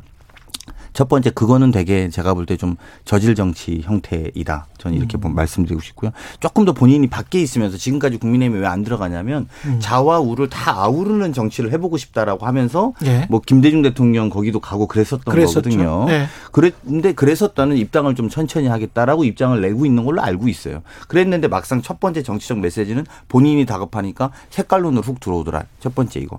두 번째는 저는 이 부분에 대한 팩트 체크에 대한 이야기의 쟁점들이 어떠한데도 예를 들면 되게 잘못됐다라고 말하는 분들은 없어요. 그리고 이게 우리 의원님처럼 되게 열심히 준비해 오셨으니까 맞는 부분도 있고 또 생각이 다른 부분도 있겠죠. 근데 이재명 지사가 말하는 건 아까 앵커께서 말씀하신 것처럼 미, 미 점령군이라고 표현은 이제 본인들이 했다라는 미국에 있는 문서에도 그렇게 나와 있는 거예요. 맥아더 포고령이 나와 있어요. 맥, 맥아더 네. 포고령이 그 부분이 나와 있는 거예요. 그거를 그 당시의 시점에 대해서 인식을 한 거예요. 현재 시점을 말한 게 아니잖아요. 근데 마치 이걸 현재 시점인 것처럼 이렇게 한 것도 저는 많이 아쉽다고 생각하고요. 세 번째는 그럼 이 스피커가 누구였냐? 윤석열 후보라는 분은 음. 윤봉길 기념관에서 출마 선언했잖아요. 난 예. 그때 거기 보고 약간 눈을 의심했던 장면은 NHK 기자가 묻습니다. 한일 관계에 대해서. 음. 그랬더니 네. 뭐라고 표현하냐면 죽창가 부르다가 한일 관계가 망가졌다.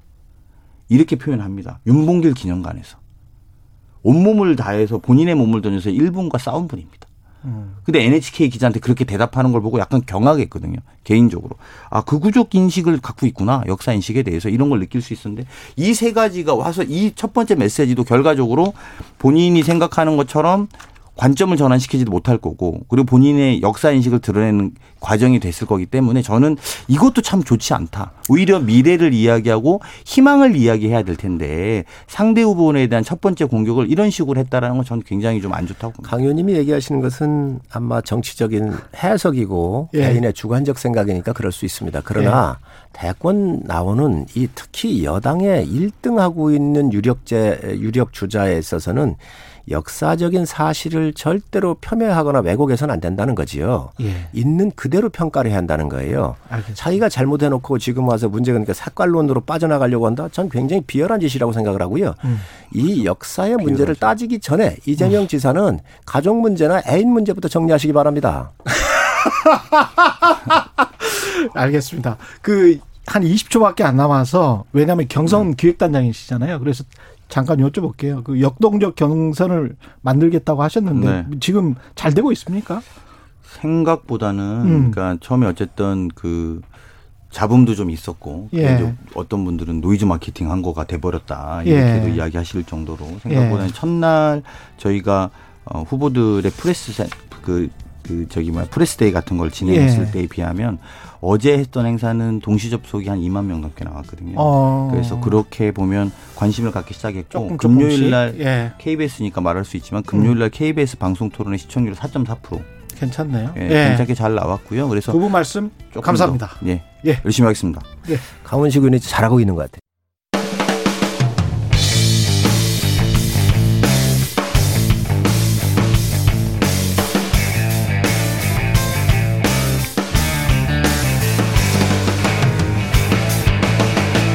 최경영의 최강 시사.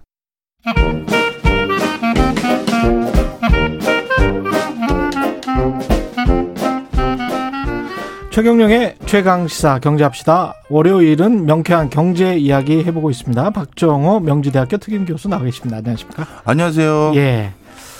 디지털세 이야기 오늘 해야 될 것 같은데요. 예. 예.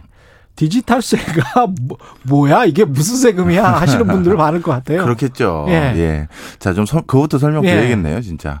어, 원래 세금을 부과하기 위해서는 어, 오래된 관행 아닌 관행이 있습니다.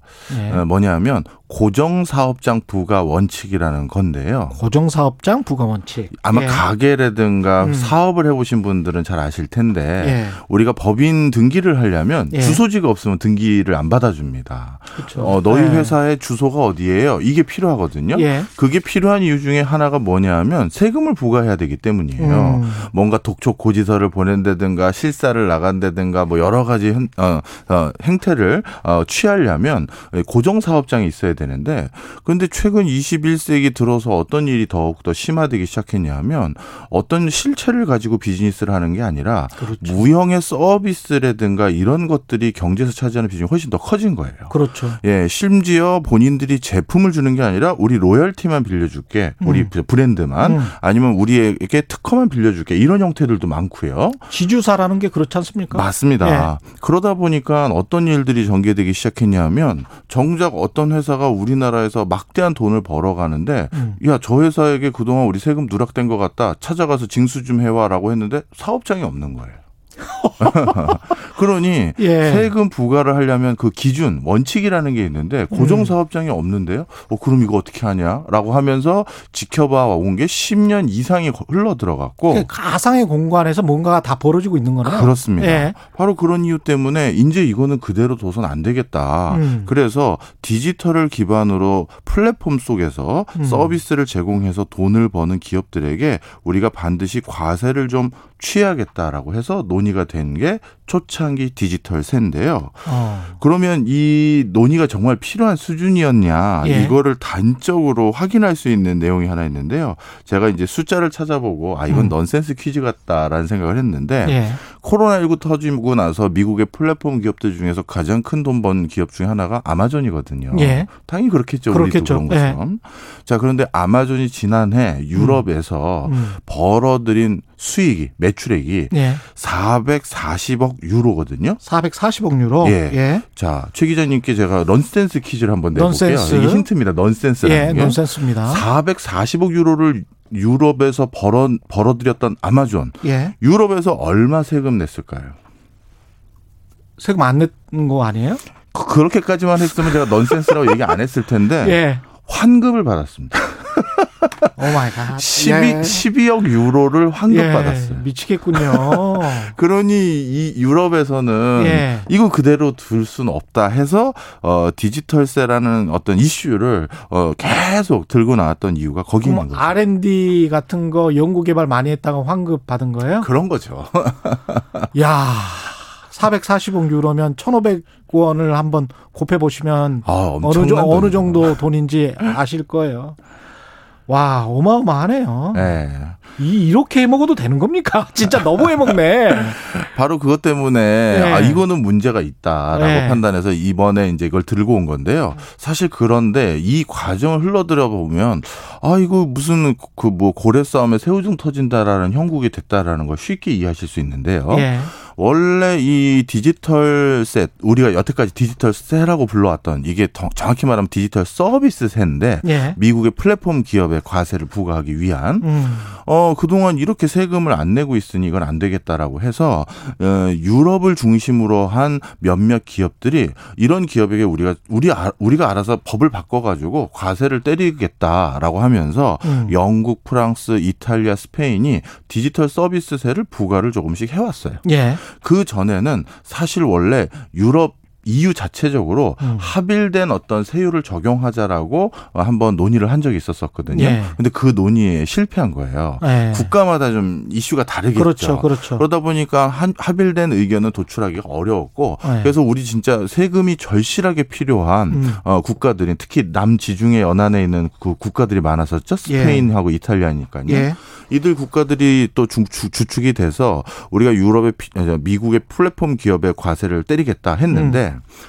당연히 미국 입장에선 본인들의 대표적인 기업들에게 세금을 부과한다라고 하니 플랫폼 기업들 대부분 이제 미국이니까. 맞습니다. 예. 그러다 보니까 미국 입장에선 여기에 대해서 동의하기가 쉽지 않겠죠. 트럼프 대통령이 여기에 반발하면서 뭐 루이비통 과세 버리고 그랬었잖아요. 맞습니다. 예, 프랑스. 예. 그래서 이제 여기 어 이게 새로운 과세 전쟁이 생기는 음. 건가라고 이제 생각을 하고 있었었는데 유럽에서도 이게 부담이 되는 거죠. 미국하고 유럽의 전쟁처럼 비추어진다면 음. 그래서 자연스럽게 이 아젠다를 논의하던 곳이 원래 G20이었거든요. 예. 예. 근데 G20의 국가에 미국을 제외한 몇몇 아시아, 아시아 국가 한두 개 빼고는 전부 유럽 국가들이거든요. 음.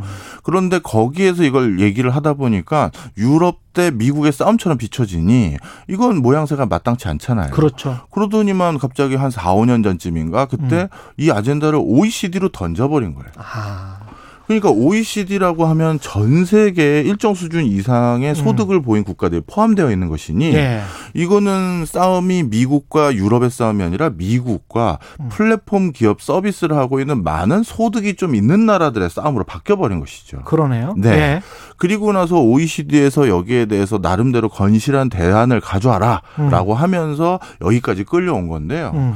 음. 그런데 물론 대안이 논의하기 전에 이 그 디지털세라는 게 굉장히 많은 논란이 있어요. 음. 첫 번째는 아까 말씀드린 것처럼 고정 사업장이 꼭 필요로 한 것은 예. 과거에는 유형의 실체를 가지고 어떤 비즈니스를 해야 되기 때문에 그걸 기준으로 부과를 하겠다는 것도 있었지만 예. 또 하나는 실질적으로 적정 과세를 우리가 하고 있는지 세금이 누락된 건지 아니면 과잉 과세가 들어간 음. 그렇죠. 건지를 확인하기 위해 실사를 나갈 수도 있는 거잖아요. 그렇습니다. 그런데 디지털 세라고 통칭 불리우는 이것은 과연 그러면 무슨 근거와 무슨 실체를 가지고 세금을 부과할 거냐. 어디서 얼마를 벌었는지를 모르는 모르는데. 지금. 예. 예. 바로 그런 것들 때문에 적정 과세에 대한 객관성, 이거에 대한 시시비비에 대한 논쟁이 지금 굉장히 뜨거워지고 있습니다. 그렇죠.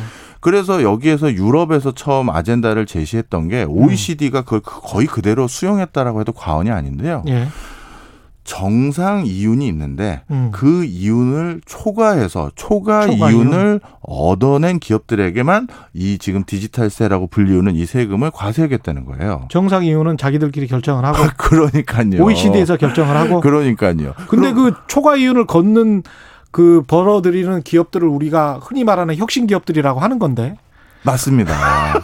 그리고 예. 저- 그 정상 이윤이라는 걸 예. 어느 시기 때 매출이나 이익을 기준으로 계산할 거냐도 굉장히 논란의 여지가 있잖아요. 논란의 여지가 있죠. 예를 들어서 불황일 때를 기준으로 할지 호황일 때 기준으로 할지 뭐가 정상 이윤인지도 사실은. 애매하죠. 자본주의 사회에서 뭐가 정상 이윤인지는 참 애매합니다. 그럼요. 예. 그래서 그것도 이제 모호한 상태고 예. 그다음에 이익에 부과하는 원래 기준은 법인세는 이익이 있어야 저기 세금을 부과하는 거잖아요. 그렇죠. 그런데 이 디지털세라고 속칭 부르는 이 세금은 이익에 부과하는 게 아니라 매출액에 부과하겠다는 거예요. 오? 그러면 이게 네. 세율은 표면적으로 에게 뭐 2%에서 뭐 몇 퍼센트 7.5% 부과하고 있는 회- 나라도 있고 근데 얼마 안 근데 되네. 매출액이면 그렇죠. 엄청난데요. 매출액에 그거는 엄청난 거거든요. 예.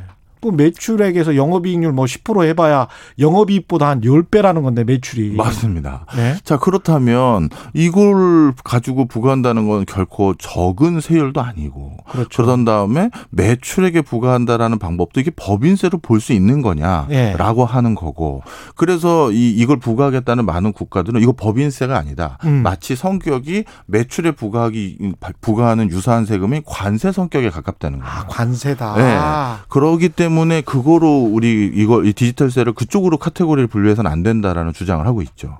그 바이든 행정부는 어떻게 지금 생각을 하고 있나요? 이게 제가 계속 이제 오늘 주제인데요. 예. 이거 고래 싸움에 새우등 터진 게 바로 디지털세입니다라고 말씀을 드리려는 건데 예.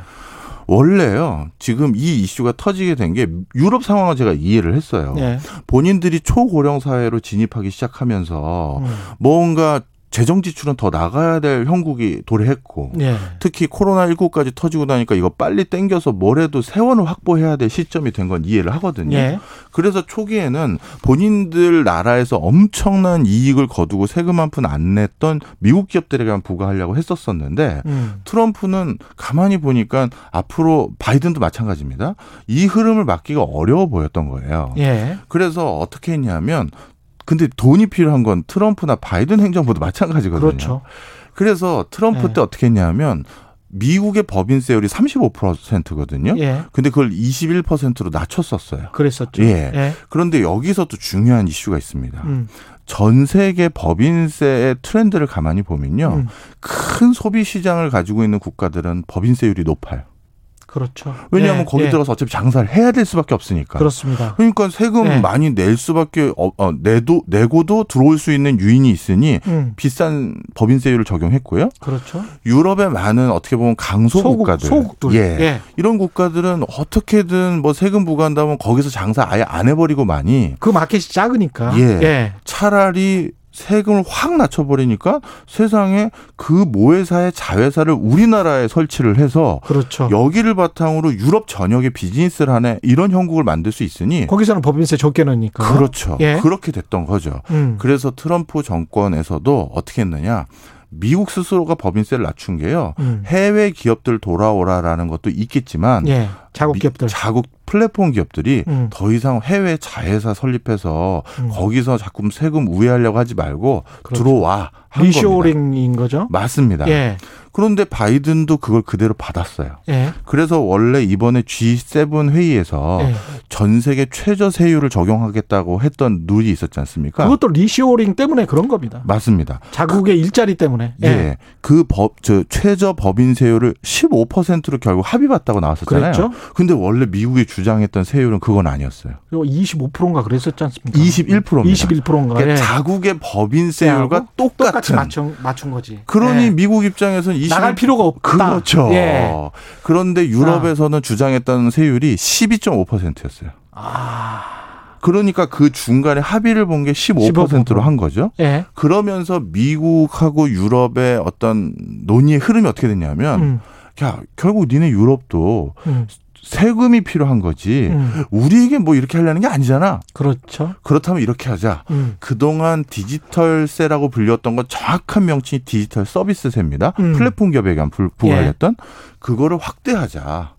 전 세계 야 디지털 서비스를 제공하려면 그 서비스를 제공하기 위한 그 겉을 device를 만드는 전자 기기를 만드는 회사들도 분명 이, 이득을 취한 건데 오, 그럼 우리 기업들까지 확장이 되네. 그렇죠 하드웨어 만드는 기업들까지. 맞습니다 그래서 아. 유럽 니네는 세금이 필요한 거지 꼭 우리를 괴롭히려 하는 목적이 아니잖아 예. 그러니 세율은 적당하게 좀 올리면서 음. 과세를 부과할 수 있는 대상 기업들을 늘리자 라고 해서 방금 말씀드렸던 전자 기기 만드는 회사 그리고 홈 홈페이지 장비도 다 들어가겠네. 다 들어가고요. 중국 화웨이도 들어가겠는데. 맞습니다. 그러면은? 예. 그다음에 또 온라인 홈쇼핑몰에서 물건 팔 수 있는 의류, 식품 뭐 이런 제조 부분을 다 넣어버린 거예요.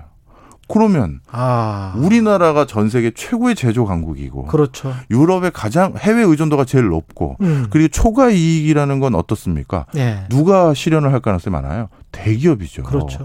대기업을 중심으로 수출을 하고 있는 대표적인 국가? 아, 우리나라인 거예요. 야, 이거 아주 중요한 문제군요. 네. 이거 언제 어떻게 결정이 될 것 같습니까? 앞으로 지리한 논의가 있을 거고요. 예. 왜냐하면 이게 완전히 조세 기준이 새로이 그 설정된 거기 뭐 때문에. 이해관계가 전부 다 다를 것 같은데. 예, 그럼에도 불구하고 어쩔 수 없이 시작이 된 것 같고요. 음. 그런데 이게 지금은 삼성하고 하이닉스만 부과한다면서요? 아닙니다. 댐의 물꼬가 터진 거예요. 그렇겠습니다. 앞으로 점점 확대될 가능성이 높다. 핀테크도 들어가죠. 들어가야 될것 그럼요. 같은데. 우리 카카오 네이버도 언젠가 해외 진출해야 되는데 예. 그들 기업도 당연히 들어가는 거고요. 네이버도 이미 일본이나 이런 데는 진출돼 있고요. 동남아 맞아요. 진출돼 있고요. 예. 그래서 우리나라도 중장기적으로 이 디지털세가 부과되기 시작하면서 우리나라 세원 확보에는 과연 이게 우호적인 것이라고 볼 수. 있지. 예. 그쪽 정부에서 떼, 뜯기는 거 아니에요? 맞아요. 거기서 뜯겼는데 여기서 또 뜯을 수가 점점 그렇지. 쉽지가 않죠. 예. 골치 아프군요. 예, 잘 해봐야 되겠습니다. 와, 쉽지 않네요. 우리 선진국 된 게 그렇게 꼭 좋은 일만은 또 아니네. 그렇죠. 예. 예, 지금까지 최경련의 최강시사 경제합시다. 박정호 명지대학교 특임 교수였습니다. 고맙습니다. 감사합니다. KBS 일라디오 최경련의 최강시사 듣고 계신 지금 시각은 8시 45분입니다. 여러분은 지금 KBS 1라디오 최경영의 최강 시사와 함께하고 계십니다. 네, 수도권을 중심으로 코로나19 확산세가 심상치 않습니다. 방역 당국이 고삐를 늦추지 않고 있습니다만 사회적 거리두기 완화 조치를 잠정 연기했죠. 델타 변이 바이러스 영향이 상당히 있는 것 같고요. 이대 목동병원 호흡기내과의 천은미 교수님 연결돼 있습니다. 안녕하십니까? 네, 안녕하십니까? 예, 지난주 중반부터였나요? 한 700명대, 800명대까지 신규 확진자 나오고 있는데 지금 상황은 어떻게 보세요? 네, 지난주 이후로 이제 감염 재생산 지수도 1.25로 높아졌고요. 1.25군요. 주말에 예. 확진자 수가 700명이 넘은 거는 굉장히 이례적인 현상입니다. 예. 특히 임시 선별 검사소의 검사 건수도 170건을 넘어서 확산세가 높다는 걸 알 수가 있고 또 가장 중요한 것은 개인적 접촉 감염 사례가 지금 계속 늘고 있습니다. 예. 또 해외 유입도 뭐 최근에 최다 수를 기록하고 있고 델타 변이도 지속적으로 증가하고 있고 이 모든 것들이 지금 지표가 안 좋은 상태죠. 그렇다면 앞으로는 이 상태를 방역을 유지하게 되면 확산은 증가할 것으로 생각할 수 있습니다. 주요 원인은 어디에 있다고 보세요? 어, 가장 좀 큰 원인은 아무래도 우리가 방역이 좀 느슨해졌죠. 느슨해졌다. 어, 백신 접종을 예, 하면서 젊은 층에서도 조금씩 어, 본인들이 이제 느슨한 방역 그런 지침을 있었고 또 해외에서 가장 중요한 델타 변이가 국내에서 우세종은 아니지만 분명히 영향을 가지고 있는 것으로 생각합니다. 감염 재생산 지수가 아까 1.25라고 말씀하셨잖아요. 네. 예, 이게 어느 정도를 의미하는 건가요? 그러니까 1.25라는 거는 한 명이 1.25명을 감염을 시키기 때문에 예. 확산세가 된다는 거죠. 이 어, 감염 재생산 지수가 1 이하여야지만 감소를 하는 그렇죠. 거고 1 예. 이상이 되면 증가를 한다는 의미로 생각할 수 있겠습니다. 근데 이제 그 중에서 1.25면 이제 1.25명에게 확산시킬 수 있다 이 말이잖아요. 네네. 그렇죠. 그러면 이게 어느 정도의 강도 세기 역사적으로 봤을 때 한 지금 지난 한 1, 2년 동안 봤을 때 어느 정도 의 단계에 와 있는가요? 어, 1.25면 상당히 높다고 생각합니다. 왜냐하면 아, 1만 그렇군요. 넘게 돼도 예, 증가를 하기 때문에 음. 최근에 왜 이게 지난주가 아니고 일주 전에 1.04였거든요. 예. 그런데 일주만 1.25로 증가를 했기 아. 때문에 네, 증가 속도가 상당히 가파르다고 볼 수 있습니다. 이게 델타 변이는 인도에서 이게 처음 발생한 겁니까? 네, 인도에서 발생을 했는데요. 예. 어, 이제 우리가 WHO 처음에는 이제 영국발 변이, 남아공 변이 이렇게 변이를 이름을 국가를 붙였지 않습니까? 예. 그런데 국가를 붙이니까 그- 거기서 처음 발견이 된 거지만 음. 그 국가의 잘못이 아니지 아니기 때문에 그렇죠, 그렇죠. 네, 국가적 오명을 씌우는 그런 어, 문제가 발생할 수 있어서 음. 그 그리스 알파벳 문자로 알파, 베타, 델타, 감마처럼 한 거고요. 예. 지금 델타는 네 번째 그 우려, 그러니까 WHO에서 어, 우려 변이로 생각하는 곳에서 이름을 붙인 것이 지금 델타로 되어 있습니다. 우리가 델타 변이 바이러스가 어느 정도로 다른 바이러스에 비해서 다른 코로나 바이러스에 비해서 위험한 건지 아니면 어떻게 생각하세요? 어, 우리가 알파 변이, 영국발 변이가 기존의 변이에 비해 60% 이상 예. 전파력이 높았기 때문에 영국이나 전 세계 우세종이 됐습니다. 음. 그런데 이 알파 변이보다도 이 델타 변이는 또 60% 이상이 전파력이 높기 때문에 기존의 처음 초기 바이러스에 비해서 거의 3배 가까이 전파력이 높아서 지금 전 세계적인 문제가 되고 있습니다. 그렇군요. 우리가 결국은 밤에 늦게까지 특히 이제 젊은 친구들 같은 경우는 치명률도 굉장히 낮고 그렇기 때문에 그 별로 이제 그 괜찮은 거 아니야. 그리고 너무 지- 그동안 힘들었어. 그래서 가서 이제 술도 많이 마시고 어 네. 친구들도 만나고 그러는 것 같은데 네. 이게 이제 다른 사람들한테까지 영향을 미치는 거잖아요. 그렇습니다.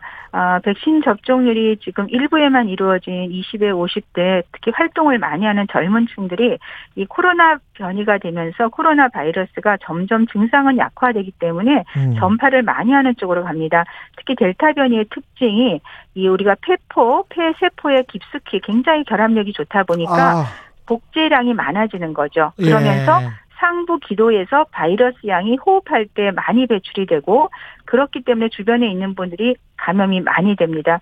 특히 호흡기 증상 자체가 기존의 발열이나 기침이 아니고 두통이나 인후통, 콧물이나 재채기처럼 정말로 가벼운 감기나 비염과도 이게 구별이 어려울 수가 있기 때문에 아. 젊은 층을 중심으로 더 확산이 빠르다고 생각합니다. 그냥 증상도 지금의 기존의 바이러스하고 약간 좀 다르군요. 네, 그것이 가장 큰 특징으로 볼 수 있습니다. 예. 이게 근데 감염 경로 같은 경우 도 지금은 명확히 확인이 잘 안 되는 경우가 많잖아요.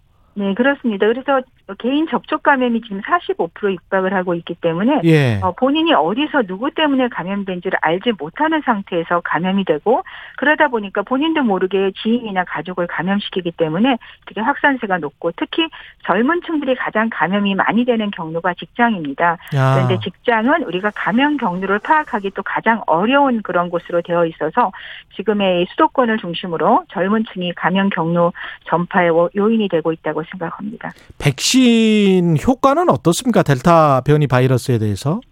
네, 델타 변이는 최근에 나온 가장 많이 알려진 보고가 음. 아, 영국의 보건원에서 아스트라당 파이저 1차 접종 후에는 한 33% 정도밖에 예방률이 없고요. 예. 2차 접종 후에 60%, 어, 88%인데 예. 어, 이 보- 다른 나라 보고는 또 한 파이저가 79에서 그 정도이기 때문에 한 최소한 20에서 40%는 감염이 된다고 알려져 있고요. 예. 최근에 또 얀센 같은 경우는 우리가 좀 예방률이 66%로 낮지 않냐, 그럼 델타에 약하지 않을까 좀 걱정을 많이 하는데 얀센은 또 도리어 이런 남아공이나 브라질에서 임상 연구를 한 과정에서 전체적인 예방률은 1회 접종으로 한 66% 정도밖에 안 나오지만 어. 어, 이 남아공이 굉장히 이게 백신 회피가 제일 많은 변인데 불구하고 60%를 넘게 나왔고 예. 최근에 어, 존슨앤존슨에서 어, 자체적으로 발표한 결과에 의하면 가장 백신 회피가 많은 베타 변이에 비해서 어, 이 어, 델타 변이보다 델타 변이는 훨씬 강력하게 중화항체를 형성한다고 알려져 있기 때문에 예. 얀센 같은 경우는 적어도 70% 이상의 어, 델타 변이 예방률이 있을 거라고 생각합니다.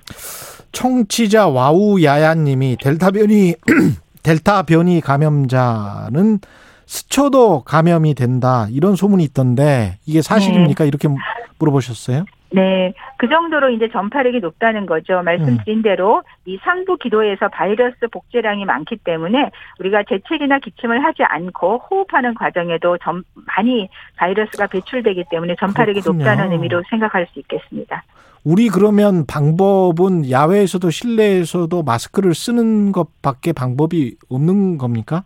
네, 가장 중요한 건 마스크 착용이고요. 예. 특히 수도권에서 이번에 마스, 야외 마스크를 해제할 수 있다는 그런 어떤 방역 지침 때문에 좀 일부 국민들께서 예. 야외에서 마스크를 벗고 사람들과 같이 모일 수 있다. 이런 것들 때문에 조금 확산세가 더 빨라진 거고 지금까지의 어떤 백신보다도 저는 중요한 것이 마스크 착용이라고 생각하기 때문에 실내 밀폐된 공간에서 특히 에어컨을 피는 공간에서는 가능하면 마스크를 쓰시는 것이 가장 좋은 예방법이라고 생각합니다. 그렇군요. 주말에 민주노총이 이제 전국 노동자 대회를 열었단 말이죠. 종로에서. 이거 같은 경우도 어떤 확산세에 영향을 미칠 것 같습니까? 어떻게 보세요? 네, 대규모 집회였기 때문에 수도권으로 어, 올라오는 과정 중에 차량이나 이런 접촉을 통해서 감염 확산의 문제가 있고요. 음. 또 집회 이후에도 해산하는 과정에서 사람들이 모이면서 어, 감염이 될 위험이 있기 때문에 특히 말씀드린 대로 무증상 감염이나 경증 감염이 많은 델타 변이 특성상 아마도 N차 감염이 나올 확률이 있기 때문에 이 어, 집회에 참여하셨던 분들은 증상이 있건 없건 PCR 검사를 받거나 스스로 자가 검사 키트를 검사를 해서 네, 주변의 확산을 막는 것이 저는 가장 좋은 법이라고 생각합니다. 해외 입국자 같은 경우에 미국 내 백신 접종자는 입국 후에 2주간 자가 격리해 하는 것 이거를 네. 면제를 지금 해주고 있더라고요. 네네. 이게 괜찮을까요? 어, 사실 제일 좋은 거는 이 이스라엘 같은 경우도 파이자 접종을 했는데 감염자의 절반이 이 백신 접종자거든요. 아. 미국도 나오고 있고 그래서 백신 예. 접종을 했다고 해서 이게 돌, 어, 돌파 감염이 없지가 않습니다. 가장 좋은 것은 모든 국가는 PCR 음성 확인서를 가지고 올 뿐 아니라 어, 입국 시에는 자가격리를 제가 2주가 너무 무리하다고 생각한다면 예. 일주라도 자가격리를 하고 PCR 검사를 한 후에 해제라는 것이 지금 델타 변이 같은 전염력이 높은 바이러스의 예방법이라고 생각합니다. 아, 청취자 3092님이 1차에서 아스트라제네카 접종자인데 2차를 화이자 맞는 것 교차 접종 괜찮나요? 네, 지금까지 일부 나온 연구로는 아스트라제네카 접종 후에 파이자 접종을 할 경우에는 최소한 아스트라제네카 2회 접종보다 예방 효과가 높게 되어 있고요. 아. 또 파이자, 파이자 동종 접종과 거의 도- 같은 정도로 중화항체 형성이 되고 세포 면역은 일부 더 높은 것도 보고가 되어 있습니다. 또한 부작용은 크게 차이가 없기 때문에 어, 지금까지 뭐 장기 연구 결과는 아니지만 일부 연구 결과로는 예, 분명히 호전이 있고 그래서 유럽 같은 경우는 일부 어, 수반들이 교차 접종을 시행하고 있기 때문에 저는 아스트라제네카 접종 후에 희귀혈전 예방 차원이나 그다음에 변이의 예방 차원에서는 교차 접종이 필요하다고 생각합니다. 마지막으로 4차 유행 가능성, 위험성 그 우려하시는 분들 많은데 어떻게 보십니까? 지금 시점? 네, 지금이 매우 좀 중요하고 어려운 시기라고 생각합니다. 예. 여름에 이런 여행이나 어, 휴가가 같이 겹쳐 있는 상황이고 또 학생들은 학원을 많이 가게 됩니다. 이런 과정에서 감염의 위험이 높기 때문에 가능한 한 다중 이용 시설이나 모임은 자제를 해 주시고요. 예. 실내에서는 항상 마스크 착용 좀 덥더라도 음. 어, 그두 가지만 잘 지켜 주시고 어떤 물체를 좀 만지거나 이런 경우는 그꼭 손을 소독제나 씻고, 예. 예, 손을 씻는 거 그리고 모임을 다녀오거나 누군가를 만나고 왔을 때는 저는 증상이 있으면 반드시 검사를 하지만 증상이 없더라도 어, 자가 검사 키트로 검사를 한번 해보시면 조기에 진단의 목적도 있다고 생각합니다. 말씀 감사하고요. 지금까지 이대 목동병원의 호흡기 내과 천은미 교수였습니다. 고맙습니다. 감사합니다. 7월 5일 월요일 KBS 일라디오 최근의 최강 시사 여기까지입니다. 고맙습니다.